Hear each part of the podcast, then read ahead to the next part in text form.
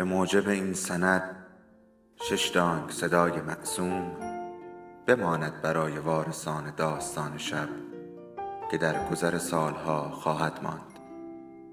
ارادتمند داستان شب.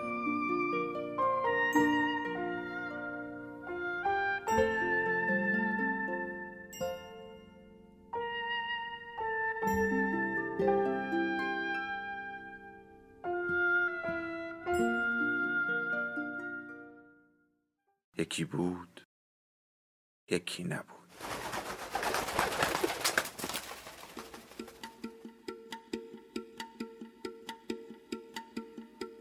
اردوگاه عباس آباد نویسنده سید امیر سادات موسوی.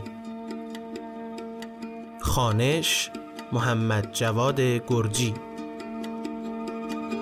قسمت دوم.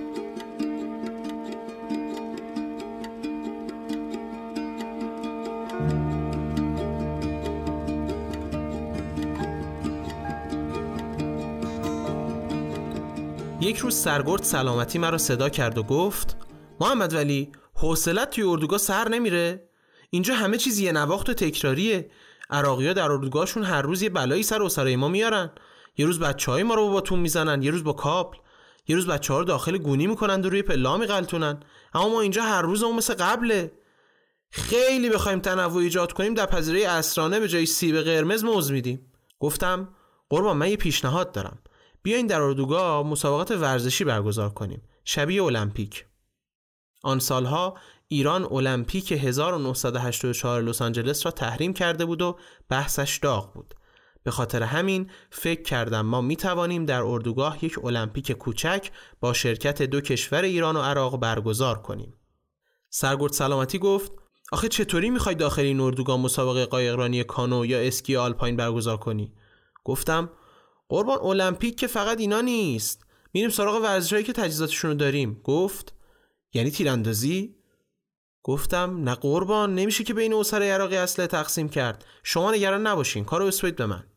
به این ترتیب بعد از اخذ مجوزهای لازم با حکم سرگرد سلامتی من به ریاست کمیته المپیک عباس منصوب شدم. به عنوان اولین اقدام دستور دادم استخر سرباز اردوگاه مرمت شود. استخر را پر از آب کردیم و از اسرای عراقی خواستیم که برای مسابقه شنا اسم نویسی کنند. 297 نفر اسم نوشتند.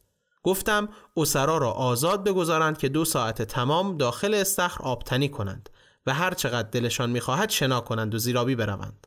بعد از دو ساعت برای مسابقه شنای المپیک مجددا اسم نویسی کردیم. دو نفر اسم نوشتند. گفتم حالا شد. از بچه های خودمان هم دو نفر را فرستادیم. یکیشان سید جواد بود که تازه از عملیات ولفجر هشت برگشته بود. برای سید جواد که تجربه رود خروشان اروند رو داشت مسابقه دادن داخل استخر اردوگاه کاری نداشت. به خاطر همین با اقتدار اول شد. مسابقه بعدی وزن برداری بود. میله فلزی یکی از تختهای اردوگاه رو آوردیم و به دو طرفش کیسه های پر از شن وست کردیم.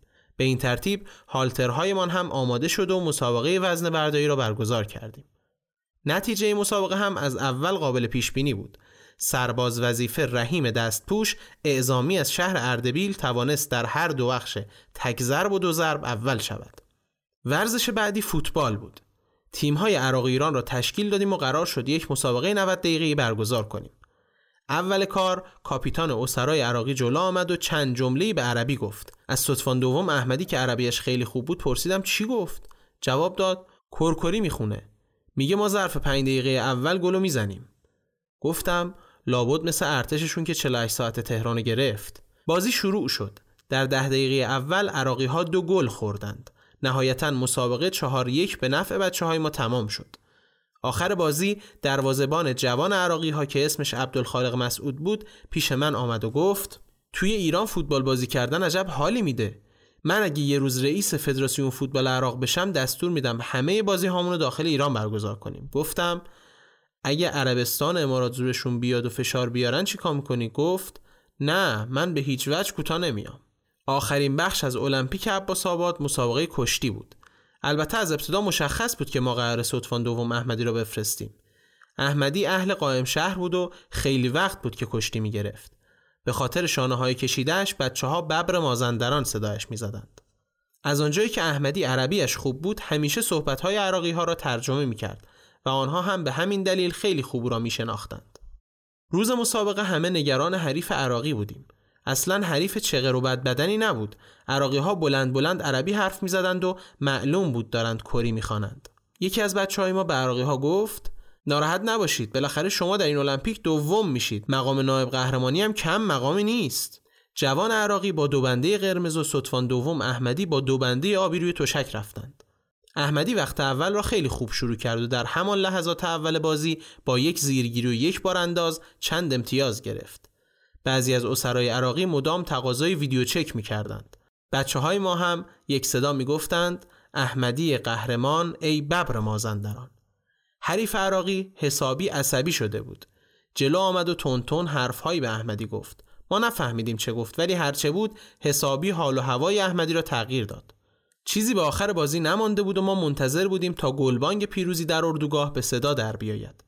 ولی در یک فرصت ناگهانی حریف عراقی احمدی را روی تشک انداخت و او را ضربه فنی کرد. احمدی به همین سادگی باخت. اسرای عراقی حسابی شاد شده بودند. قهرمانشان را روی دوش گرفتند و دور اردوگاه میچرخاندند. احمدی سراسیمه از میان جمعیت مبهوت ما گذشت و به طرف اتاق سرنگهبانی رفت. دویدم دنبالش و داخل اتاق تنها گیرش آوردم. گفتم هر جو شده باید به من بگی که حریفتون لحظه چه حرفایی به تو زد. اولش زیر بار نمی‌رفت ولی با یادآوری این نکته که من رئیس کمیته المپیک هستم کوتاه آمد و گفت قول میدی به هیچ کس نگی؟ گفتم قول. گفت سرباز عراقی به من گفت چه خبرتونه؟ ما اسیرای بیچاره اینجا غریب گیر آوردید؟ از اینکه ما رو ببرید خوشحالید؟ این رسم مهمون نوازی شماست؟ با شنیدن این حرف خشکم زد.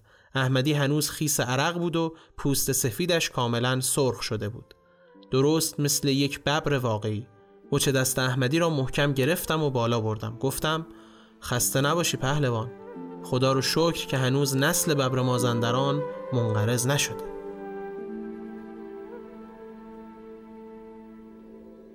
داستان شب بهانه است. برای با هم بودن دور هم نشستن شنیده شدن.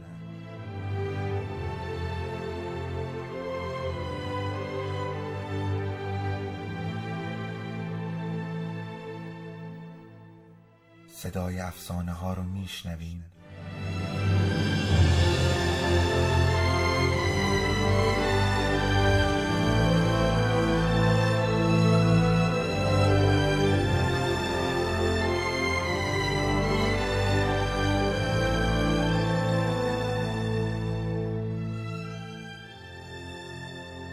شبتون بخیر.